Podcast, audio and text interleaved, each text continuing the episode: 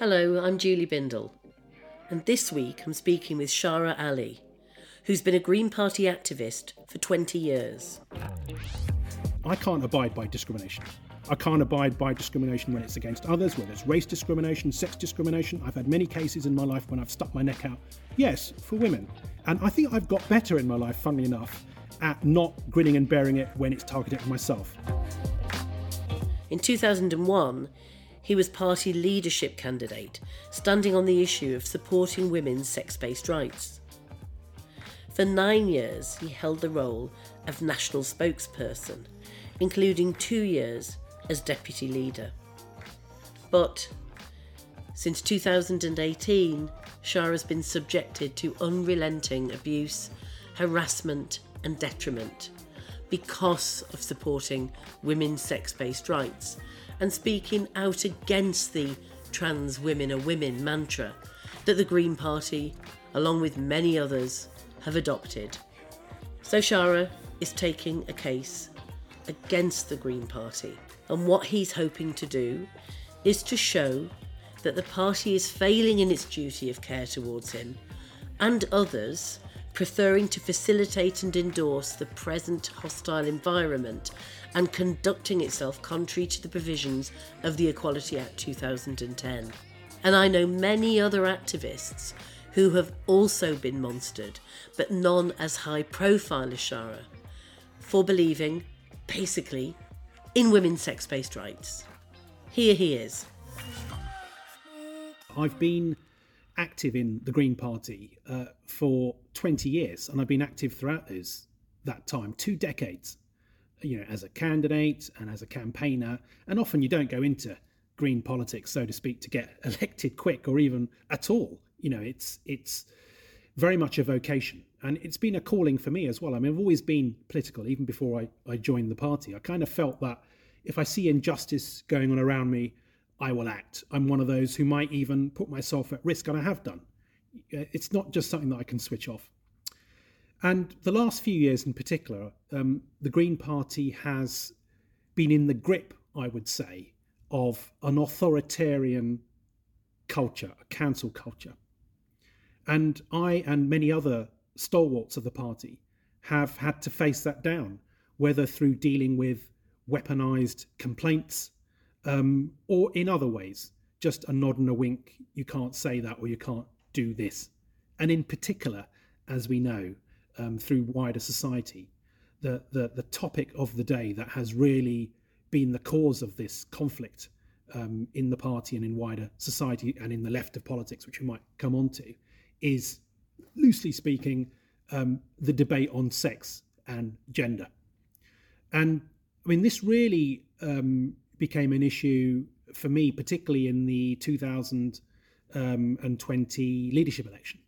And there was a question, a fairly, one might think, innocuous question, put to deputy leader candidates, and I was a leadership candidate. What is a woman? How did we get to this stage? Why was that question so central at that time? Because we know that that had come not out of the blue, but after years of a pushback against extreme gender ideology. What what happened to the Greens with this, and when did the rot set in? Do you think? You're, you're right, and there is um, an infamous case, of course, of Aimee Challenor, who um, some of us uh, knew and, and worked alongside.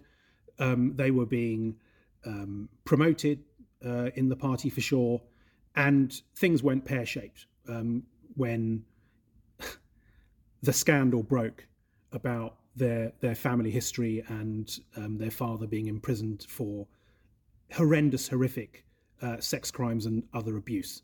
So that was when um, that was a 2018 uh, leadership election, and they were a deputy leader candidate. That was when you could see, I think, the party in a, something of a of a mental straitjacket in terms of their external comms. They couldn't just call a spade a spade. They couldn't abhor and condemn um, what was unfolding before their eyes, and they felt that they had to defend. I would say, in terms of their lackadaisical attitude um, to to the emerging media storm, they felt that they couldn't condemn outright what was happening uh, right in the midst of the party and, and the associations that were going on and the, the questions that were being asked, which gave rise to an independent review. And at that time, even 2018, um, the party was having trouble, and activists in the party were having trouble uh, in party conference putting forward motions around what even then I think we were describing as you know sex-based rights campaigns. And there was an incident also outside a conference, um, October 2018 at Bristol conference, where some women were seeking to uh, campaign on this issue and drawing members' attention to it, just as a matter of free speech. And it was at that moment that I thought, irrespective of my own personal or political, often these align. I, I tend to be fairly closely aligned um, in how I articulate myself uh, in public and in politics to my true beliefs.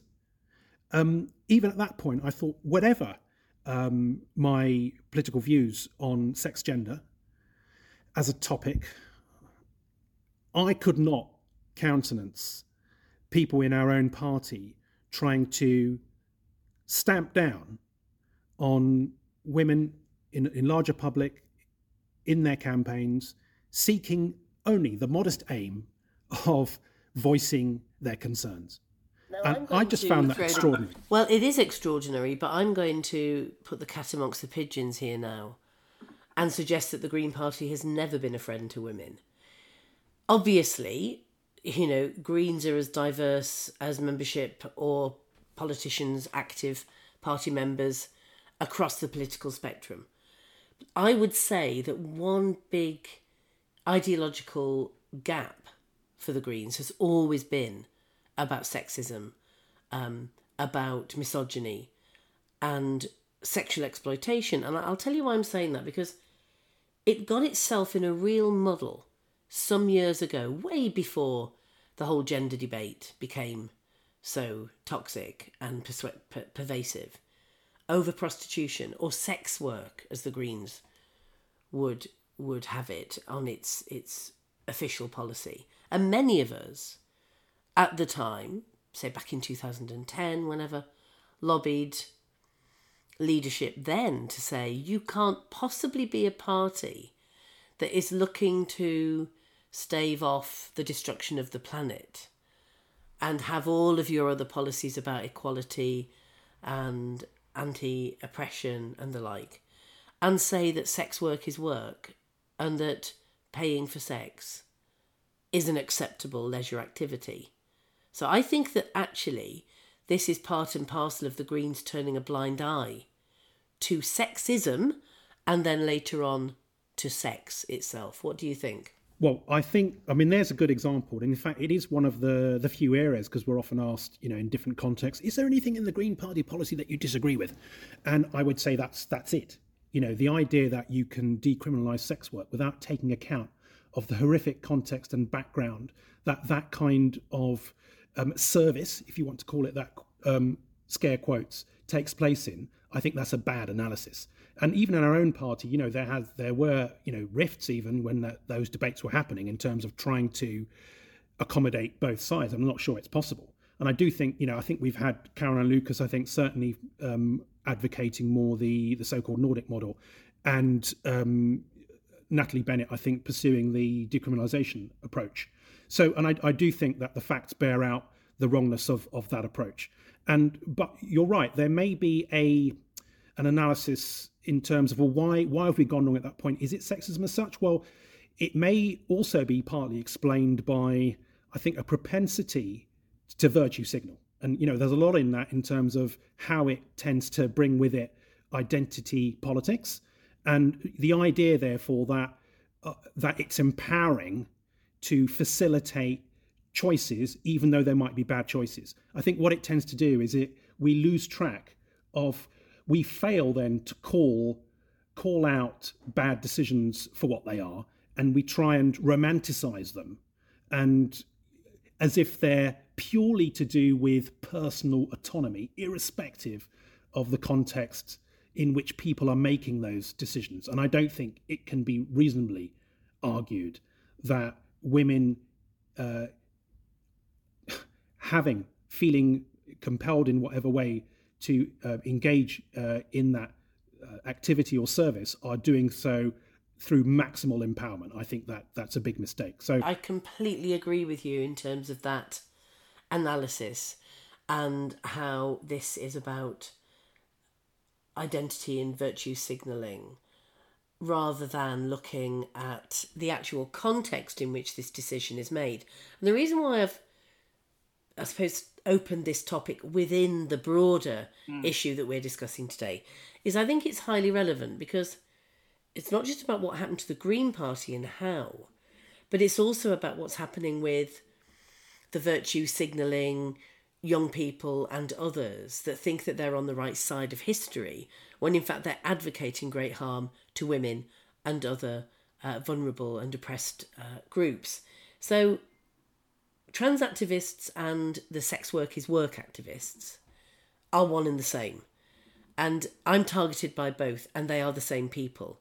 So they'll come along to my book launch, for example, on the sex trade, where I've clearly stated that I believe that this is an abuse of women and girls, and of course any men involved uh, in prostitution. And they chant things like, you know, get your hands off my body, my body, my choice, blow jobs are real jobs, which is the most ridiculous slogan I've ever heard.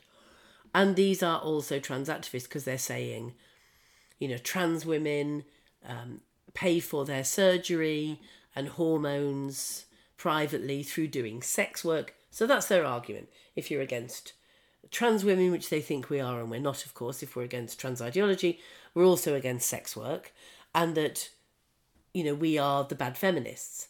Now, you mentioned Caroline Lucas and how she was on what I would say the right side of this debate.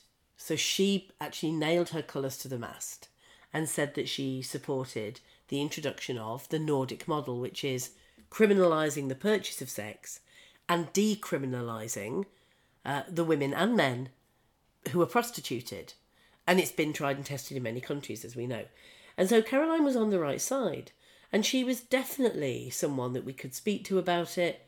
Then all of a sudden, she completely did a reverse ferret. Guess why?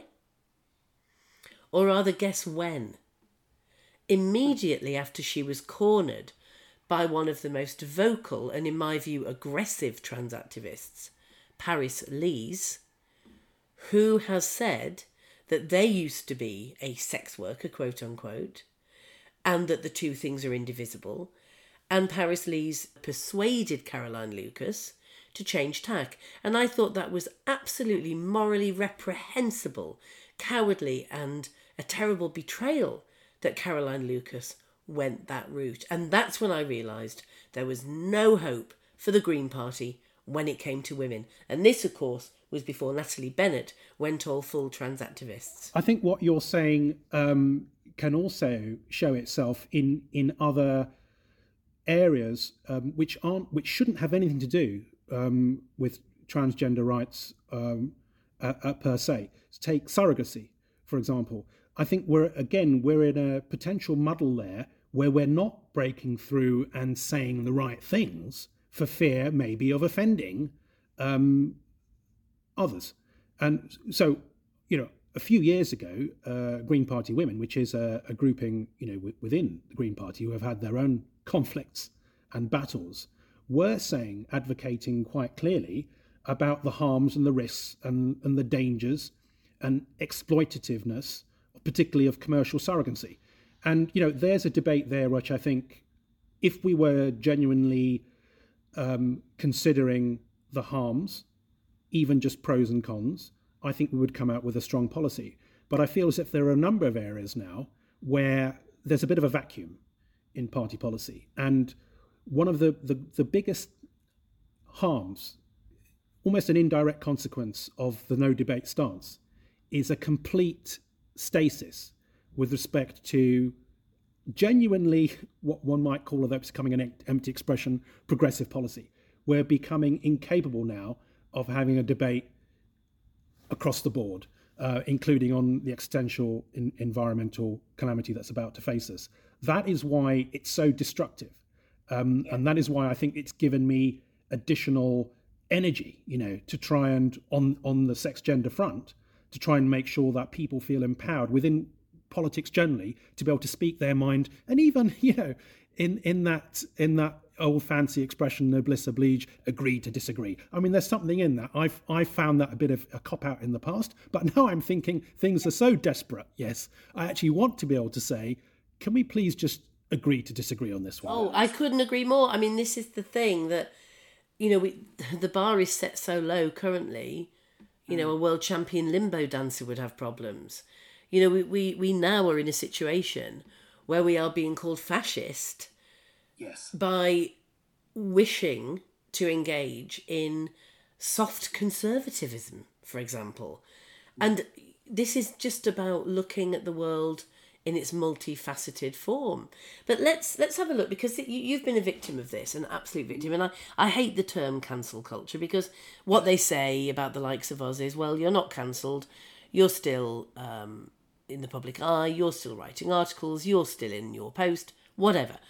But what we know it means is being harassed, sidelined, um, completely um, misrepresented to the point of defamation and the like. And actually, it's a daily grind to put up with this, isn't it? But this is your political position and your role that you came into politics yes. for.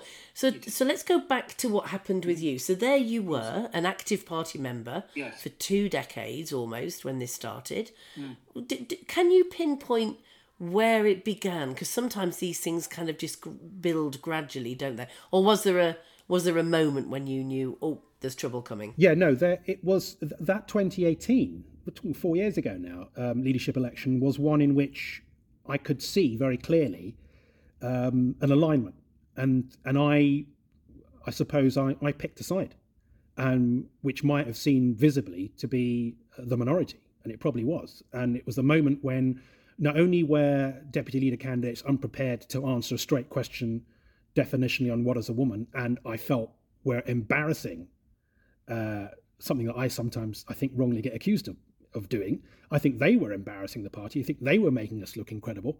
And even though that question wasn't put to me, I decided to put a statement out.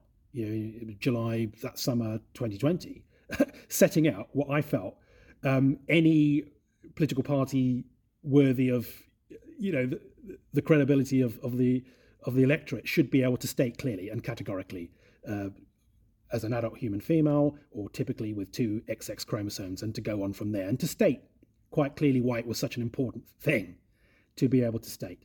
And um, that set me apart, I think, immediately. And also the Challenor scandal, which I don't want to go too much into, but essentially that showed various alignments. I think you mentioned Caroline Lucas. I mean, it's worth saying because she went on the public record. She wrote um, a very sympathetic article um, uh, about Challenor, I thought Aimee Challenor, I think was ill advised, but I think that also showed the kind of mental straitjacket where people trying to look both ways, um, facing negative backlash, and not being able to just say straight, what an appalling incident. We should have had better quality control in our party, trying to farm it out and kick it into the long grass and kick it further down, you know, by commissioning an independent review and all the rest of it. And so, you know, I don't think we've properly learned the lessons of that in terms of the, the, the groupthink authoritarianism, which we were in the grip in, grip of, um, and it was you know, Challenor was actually instrumental in moving the motion, which made its way um, just a few years prior to that into party policy, uh, trans women and women. That made its way into there, into party policy, and it became increasingly um, prominent as a policy as the years went on. And you know, these were things that um, when I was asked internally around even uh, 2020, then, you know, yes or no, do you believe that? And I said, I'm not going to give you yes or no. Right. I answered uh, more than yes or no. I said, well, as a statement of gender identity. And, um, yeah. you know, we can call it that, but one mustn't conflate sex with gender. So, you know, fast forwarding a little bit then, um, things really uh, got difficult for me, you know, after putting my head above the parapet in 2018 and and also saying something of all the candidates, the only candidate to say something um, around the Challenor scandal, even before you know the results were announced. I think I then faced and had to face down multiple uh, I would say, weaponized, vexatious cam- complaints alleging transphobia, all of which I successfully fought down. And at the same time, and I don't think she minds me saying this because she's on the record as well, Bea Campbell um, was receiving complaints. And I, I, I come back to the point before finishing your original question. We have become a hostile environment for women, brilliant women in the party. Bea Campbell, Andrea Carey Fuller, there are others, you know, Rebecca Johnson. People have a long history, you know, in, in the Greenham Common and all in the movement. And I just put it to you that how can um, we take ourselves to be inclusive when we are forcing people out of the party like that? Brilliant women, and you know, I'm I'm a candidate at the moment, you know, and I say I didn't want to have to be the candidate. I would rather a woman was um, coming forward, and we do have some brilliant women candidates in other posts. But the fact is, that one of those best women uh, felt hounded out of the party um, just two years ago as a deputy leader candidate. So we're losing them, and we've lost them, and we have become a hostile environment. And coming back to you know the idea of cancel culture, it's real, and a, a pithy description of it might be, well, it's disproportionate is it in its consequences? And our detractors, of course, will say that, you know, you reap what you sow and you've got this coming. No, we don't. This is disproportionate. Going for one's employer outside my green political work, which has happened, yes, having to face down vexatious complaints with my which went to my employer, that's your livelihood. That's disproportionate. That's passive aggressive, because often it's anonymized.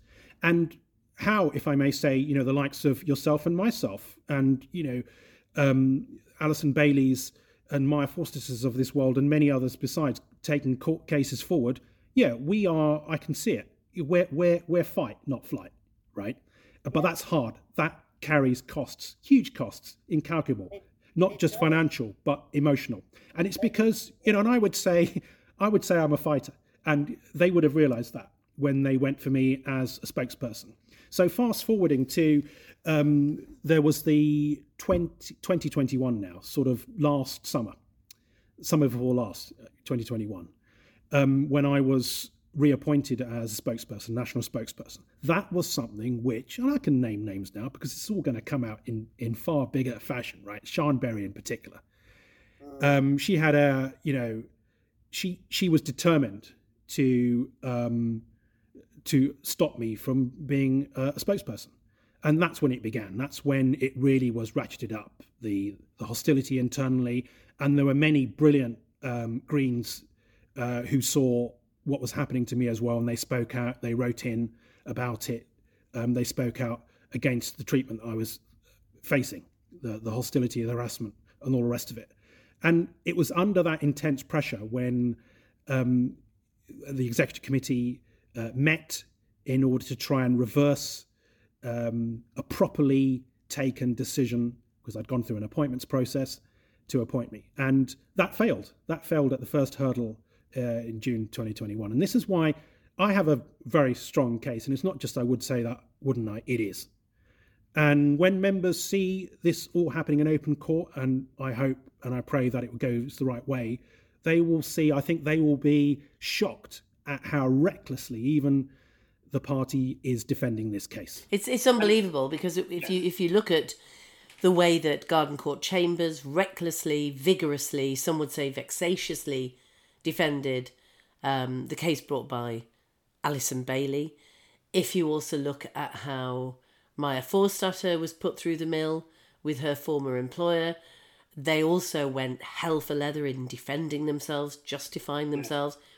And now we hope this will be another example of how you really should think twice before you do this within a political party. I'm currently um, in dispute with Nottingham City Council, who stopped me from speaking at a public event on male violence towards women because trans activists bullied them into it and they put out defamatory statements about me.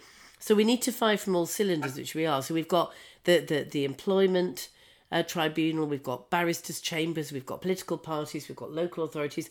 We unfortunately need to take them all on in order to stop them thinking that this is just their their playing field. I mean, they just think they can do what they want. And and you know, and if I may say, hats off to you for that, Julie, because it does take its toll and it is hard. And the thing is, when that unfolded around. I mean, that is a quintessential free speech issue about the use of public space, irrespective of, you know, Voltaire says, I may, I, I may disagree with you, but, but defend, defend to the death your right to say it. And it's more than that, isn't it? And it's absolutely preposterous that there wasn't unanimity across the political spectrum just saying, how dare we think of doing this to a public speaker? And so that's when you kind of make your own bed, so to speak. That's when, you know, time and again, story after story, and bear in mind that I was spokesperson for policing and domestic safety, and this is the other thing, you know, I'm duty bound to discuss, shall we say, um, uh, the lack of proper um, set, uh, crime reporting, sex data reporting among the police. I'm duty bound to talk about um, single sex prison spaces as a political issue as it's going through the Lords, you know, as an amendment. So, you know, this is part of my role, and I wouldn't be doing my role properly. So, yes, and I'm duty bound as a party spokesperson to look at current policy, which I think I'm good at, having written a couple of books on green politics and put motions through from time to time. I know what's in order, what isn't and understanding the values of the party. So I think what's very interesting is that I have no point accepted, certainly not that I've ever said or done anything transphobic, and I've at no point accepted that I haven't um, put the party in the best possible light. And so there is a real conflict then in terms of what is potentially the Green Party's position and how, and it's never been demonstrated to me, how I'm supposed to have and this is what the court case will be about, broken the spokesperson's code. And right. the sh- absolute shenanigans, you will not, uh, yeah, maybe I'm saying a bit too much, but I'm not actually saying that much. But the fact is, you know, when you've got a star chamber, which is especially created because you didn't get your way, the, my detractors, at the first attempt, when you create a star chamber, when you rewrite the code of conduct, and I then dutifully sign it, and then you try your darndest to hang me on something and you fail because there's no evidence and it's been rebutted at every point. And when you've got executive officers, elected executive officers, who withdraw from that star chamber, which they are members of, citing that it is words to the effect of it's corrupt or it has no integrity and it's been set up in order to cens- censure me.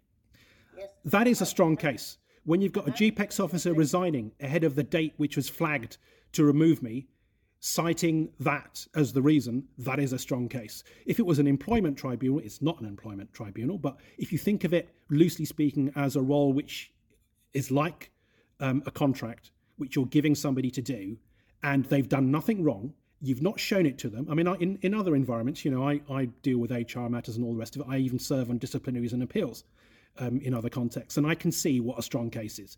And the fact is that if you're putting the, the you know, if you're not even giving anybody a proper explanation, and notionally I was on probation, so that's extraordinary in itself. If you withdraw all their support, you, know, I mean, that's like um, that's like setting them up to fail, and they still don't fail, right? So you're you're actually removing their life support system in terms of their usual contact when you're putting them through some kind of um, bespoke uh, disciplinary process in order to try and hang them, and it's all automated. That is a strong case. So I don't, and, and you know, let me say quite clearly, I can't abide by discrimination. I can't abide by discrimination when it's against others, whether it's race discrimination, sex discrimination. I've had many cases in my life when I've stuck my neck out.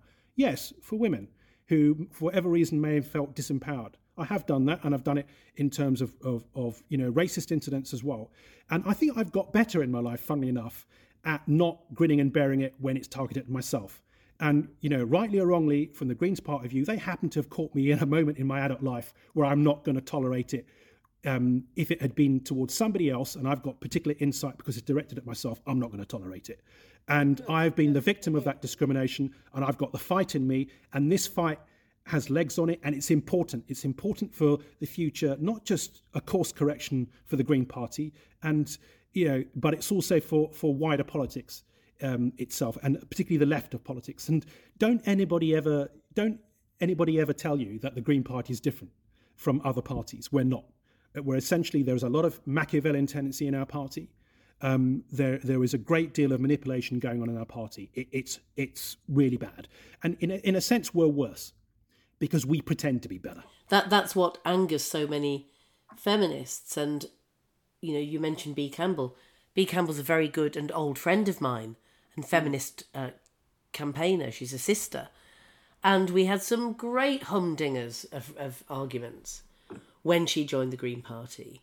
Because I said to her, look, you know, th- th- this party doesn't care about women, but it, it actually presents itself as smug and superior. And of yes. course, that was me being rude and provocative. But, you know, I think that that's what actually got Bea in the end, that they were supposed to be better. She joined to make them or to maintain that kind of integrity. And then it, it hit her in the face. And actually, this is what is a very important issue that people need to understand. That they might, those listening, will know certain names. They'll know yours, they might know mine, Alison Bailey, Kathleen Stock, Maya Forstater, and others that have been through the mill on this, that have fought, and that in some ways have won, but all we're doing is actually keeping our head above the water. And as you said, it's at great cost. None of us wanted to be in this fight. None of us. And we've all lost a great deal, even if we've won our cases. But, you know, it's what Mary Leng, the academic, said is reverse Voltaire. And you quoted that earlier about, yes. you know, I'll fight to the death. Uh, you're right to say it, even if I disagree with it. I can't remember the exact words, but she, but but what she actually explains in a in a great paper, uh, the Reverse Voltaire, is that this is something that is sent as a warning to others. So in other words, we're held up as the oh my God, don't say what they're saying because look what happened to them. And, you know, it was happening to me for a number of years before the mad notion of self ID, you know, bit us on the arse, and groups started forming to to to resist that, and trans ideology went off the scale. But she says that reverse Voltaire actually leaves people terrified and it actually makes cowards of others, where they're thinking, I completely agree with what you say, but I'll fight to the death to prevent you from saying it. And this is, I think, the situation that we're in now, isn't it? Yeah, I mean that's brilliant. I mean, you know, I'm I'm a lover of aphorisms, and particularly when you put a twist on it, and and that's that's just a great um, example of it. I mean, we've got. I mean, I often, it's like um, there's this notion of active bystander, isn't there? And I've I've sort of described probably that I I do tend to to be active when I see injustice happening, but it's those who stand by who are facilitating this, who also have a great deal of power over what happens. And it's it's just as described. You know, they're they're not their failure to act. It really is um, a form of of action. It is facilitating this. It's allowing what I regard as a vocal, sometimes powerful minority to hold the party hostage. And, and that's what's happening. And the more of us that speak out, um, you know, the, the Emma Bateman's um, Dawn Furnaces of this world. Um, you know, uh, uh, there's a little quip here. I think um, uh, if one is uh, three court cases coming, okay. So if if one is um, uh, unlucky and two is misfortune, well, I think three court cases, right? I mean, that just shows something is really uh, going wrong systemically in the party. So you know, we are we have become authoritarian. We had a motion earlier this year which would have expelled. It was using uh, a more innocuous language, suspend, but the effect would have been exactly the same. To expel, how authoritarian is this? It's Kafkaesque, right? To expel members of a political party for having signed a declaration, an international women's declaration, right? Now, you may have some misgivings, as I know Kathleen Stock's often, you know, having to face down these allegations. You may have some misgivings about the wording, okay? However that may be, um, this is irrespective of when you sign it. So you might have signed it before you joined the party. Um, you are then, that's going to become some kind of test of entry into the party and retrospectively as well. So something you did in the past is going to be used against you and somehow you're going to cross check. There's whole data protection issues. But the absurdity, right? I mean, if it wasn't so fanatical, it would be absurd, right? To bring a motion like that to conference, to, I mean, it was beaten down now, this shows strength uh, in the party now, uh, the fight back. The fight back is strong, and we will prevail, and we already are. And that, that kind of motion was stopped in its tracks. Uh, an attempt was made to put it again to the, the next conference this autumn, and it, that's already been stopped. So I do think that there is a real opportunity here, and um, to for a course correction. And there has been, even whilst my case was launched, you know, there have been some significant developments, of course, you know, not just in terms of the Tavistock um, GIDS closure or the announcement of it, you know, and Maya Forstater's and, and uh, Alison Bailey's uh, successes. So, you know, this is all very good news. Things are going in the right direction. I think UK often is um, thought of, you know, as um, where it's happening, and I think that they'd be right in that. I think there is something uh, even about our judicial system, which does enable, despite the horrific costs, it does enable some semblance of of justice to prevail. Uh, you know, despite the cost, um, emotion, human cost. Absolutely, and and actually speaking of justice, and I know that you chose not to go into it in detail, and I respect that. I'm going to give a little bit of detail about mm. the Challenor uh, case, the David Challenor case. David Challenor being the father of Aimee Challenor, a trans identified person um, who was defended quite vigorously by by Caroline um, Lucas in her article that you referred to, I think that was published in The Guardian. And Beatrix Campbell was, this is really how the problem started for her when she insisted that this should be aired, that this should be looked at properly, Bea is someone that has devoted much of her life to child protection issues and to countering childhood sexual abuse. And so, for those that aren't aware of what happened, David Challoner, who was in fact a member, he was a Green Party figure in Coventry, wasn't he? And it transpired uh, that he had been using his um, his address as the official Green Party address in 2015 he was eventually caught and convicted for the horrendous rape, torture, and imprisonment of a little girl, I think a 10 year old, in that house. And David uh, Challenor was sentenced to 22 years. That was right and just. But what was not dealt with was the fact that Aimee Challenor, who was a young trans activist at the time, was a rising star, became the Green Party's equality spokesperson in 2017, and a party candidate. And this is the key issue, isn't it? That being pitched into the party's deputy leadership election, there had been no discussion and no transparency over the fact that the Green Party uh, and other organisations associated with Aimee Challenor, such as Stonewall, didn't ask questions about the connection, about the address being used by, uh, which was in fact a crime scene, and all kinds of connected scandals around that. And so there needed to be a deep dive, a scrutiny into how this had happened. And the inquiry, of course, should have asked how on earth the party, and this was Bea Campbell's view, it's certainly my view, and the view of many others, how the party had completely lost the plot when it came to transgender issues, sexual politics, and the hardline trans policies that meant that Aimee Challenor was not scrutinised, and nor was this investigated in a way that it would have been had Aimee Challenor not identified as transgender.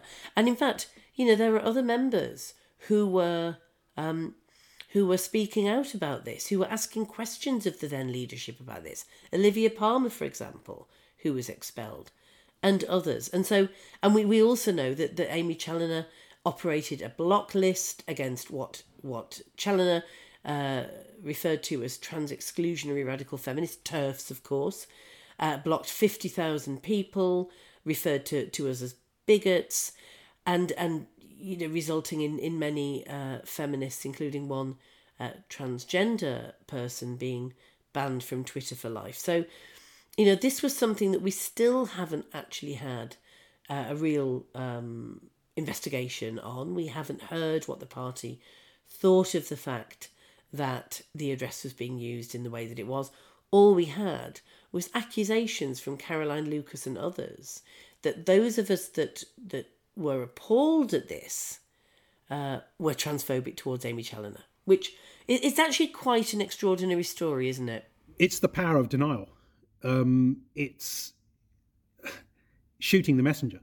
I mean, this is this is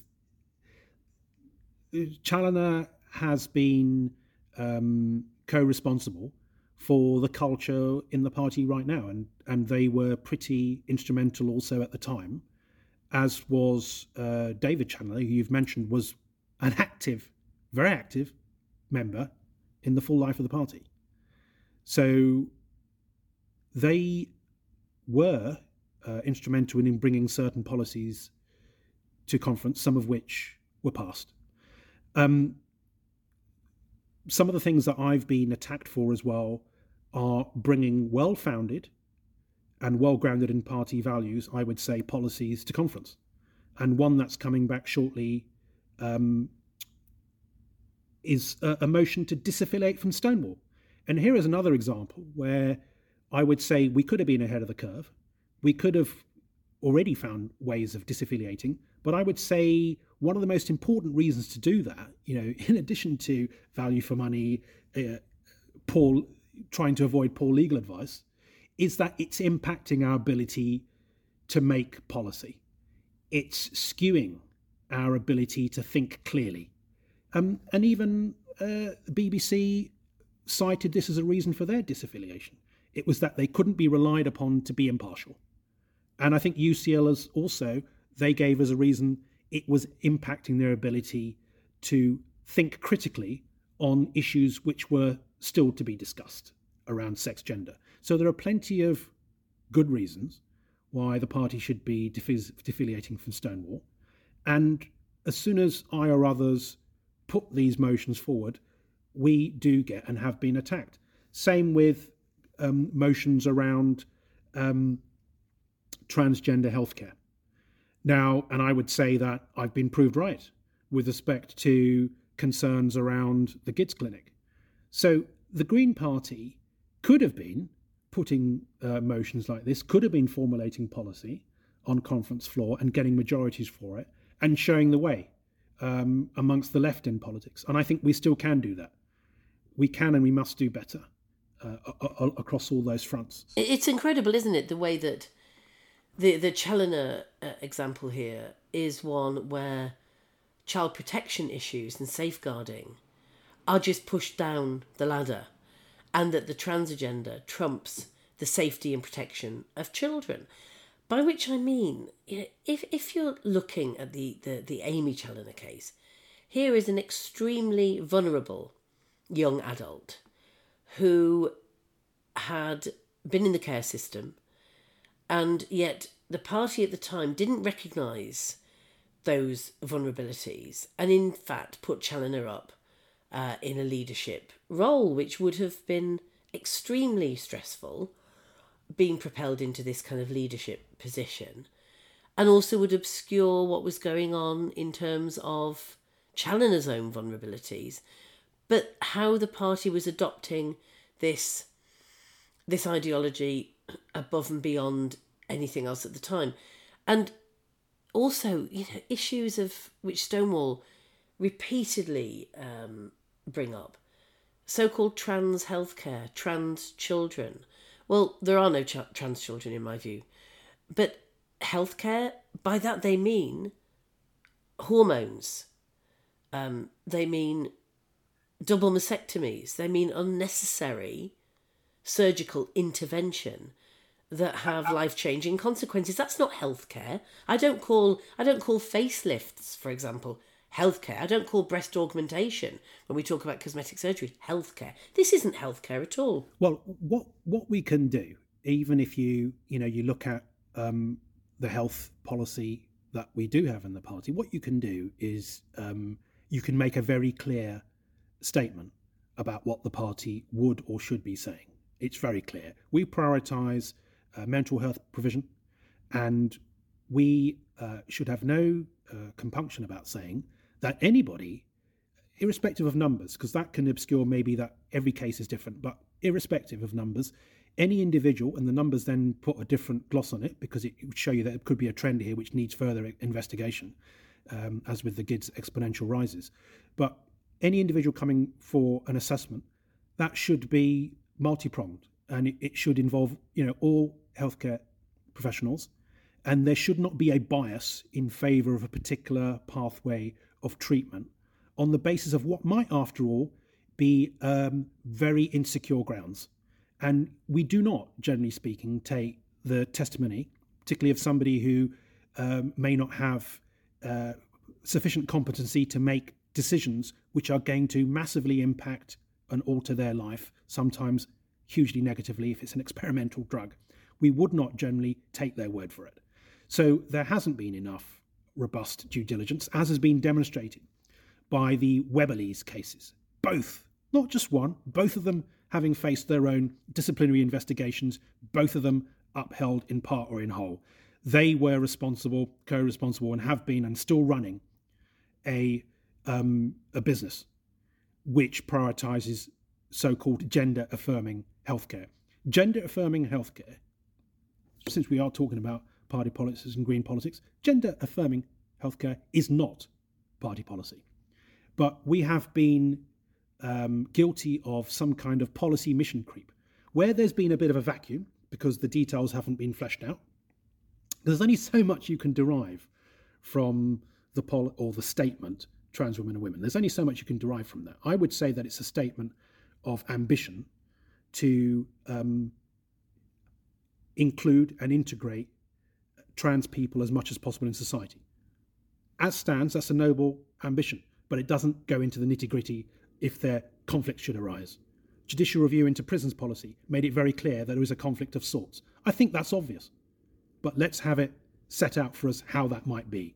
There's even a conflict in perception. How is it that the perception of one side of the disagreement only takes precedence, and the perception, even if it was only that, let alone that it has good grounds and reason, gets completely ignored. So, you know, that's the kind of, it's even nothing to do, you know, it is something to do um, with the, the, the class of people affected, but for me, it's injustice. You know, I fight for the, the justice of all. So, what we've got, gender affirming healthcare is not party policy. I defy anybody to show me that it is.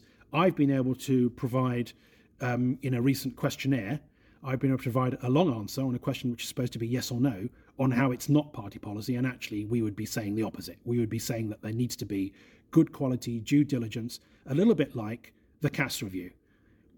As a, as a party of science and evidence, what would, we should be saying, if we don't want to nail our colours to the mast, is we are going to wait for the deliverances, some of which have already come out in the interim, of the Cass review. What we should not be doing is encouraging bad decision makings on the basis of limited evidence and with no track record and with no proper studies having been done. I mean, it is, uh, as I think you and others um, have described, you know, it is an extraordinary medical scandal. Yes, and and actually, uh, as horrific as it is for you, and I'm sorry that this has happened to you and that this is happening to you, I want to now spend the next five minutes talking about how we can support you, how the case is going, any timeline that you might be aware of so far, and yes, what we can do to ensure that this isn't something that you're on your own with, because this is going to have ramifications for so many of us and for every political party in the land. Well, thank you for that. And I have to say first that I couldn't have survived it as much as I have so far without all the moral support that I've had. And it has been extraordinary. And, you know, a lot of politics, as we know, happens uh, in social media, on Twitter in particular. And there have been some brilliant, you know, advocates there, not just for the cause, but it's in the way in which they debate. You know, what's really extraordinary is when you look at um, some people call it toxicity, the divisiveness of the debate. You get the abuse, generally speaking. You could do some kind of um, computation on it. You would see very clearly, you know, trigger words and all the rest of it. You would very see very clearly where the which direction the majority, the vast majority that I see, is coming from one side only, because that's the no debate stance. That is the that is what it does. It it prevents it stops people from being able to think clearly. But I would say one of the, best ways in which people can continue to help me and others facing these cases is to hold themselves well and carry a good argument. And often, I mean, it's the wit as well. I mean, you get the flourishes in between, which just, you know, it, it just makes things so much easier. It, it's the way in which the argument is done so effectively. And that's why no debate, I think, has been on its on on its. I like to say it's on its way out, but I think because it's still a fair way to go. But that's why it was so debilitating um, for right reason to prevail. Um, you know, there is obviously the uh, the financial burden and struggle, if you like, of the case, and people have been committing uh, to the fundraiser and, and more than once, and so I, I thank them for continuing to do that. Um, uh, you know, I, just think thanks for the the moral support, which has been uh, incalculable, and I think that has the been the main thing. Um, I think I would have somehow uh, continued, you know, in isolation, and I'm just so glad I'm not in isolation because I've made, you know, so many good contacts and friends. Um, it's it's been that's been the thing that I think has helped me to survive both, you know, uh, internally and outside because it is a wider issue. That's the thing that's helped me um, in in this struggle. Um, and you know, I think the other thing as well, if I may say, and we've been talking about children, in a way, that gives me great strength as well, great motivation to do what it is that I feel I need to do personally, because you know, by their very nature, um, children are vulnerable. They're at the stage in their lives when they need support, they need the right information, and they are at their most vulnerable in terms of manipulation. And I think that that gives me great strength because they can't, by their very nature, understand the world to the capacity that's required to overcome um, potentially some of the manipulation that's going on and, and wrong influence. And so we need to do that. It is our duty. I wouldn't be able to live with myself. I wouldn't be able to, however difficult it might be as it is, I simply think that the alternative is completely impossible for me. Yes, and it's something that will absolutely um, do good because it will put the party and its actions and policies and its shadow policies under scrutiny.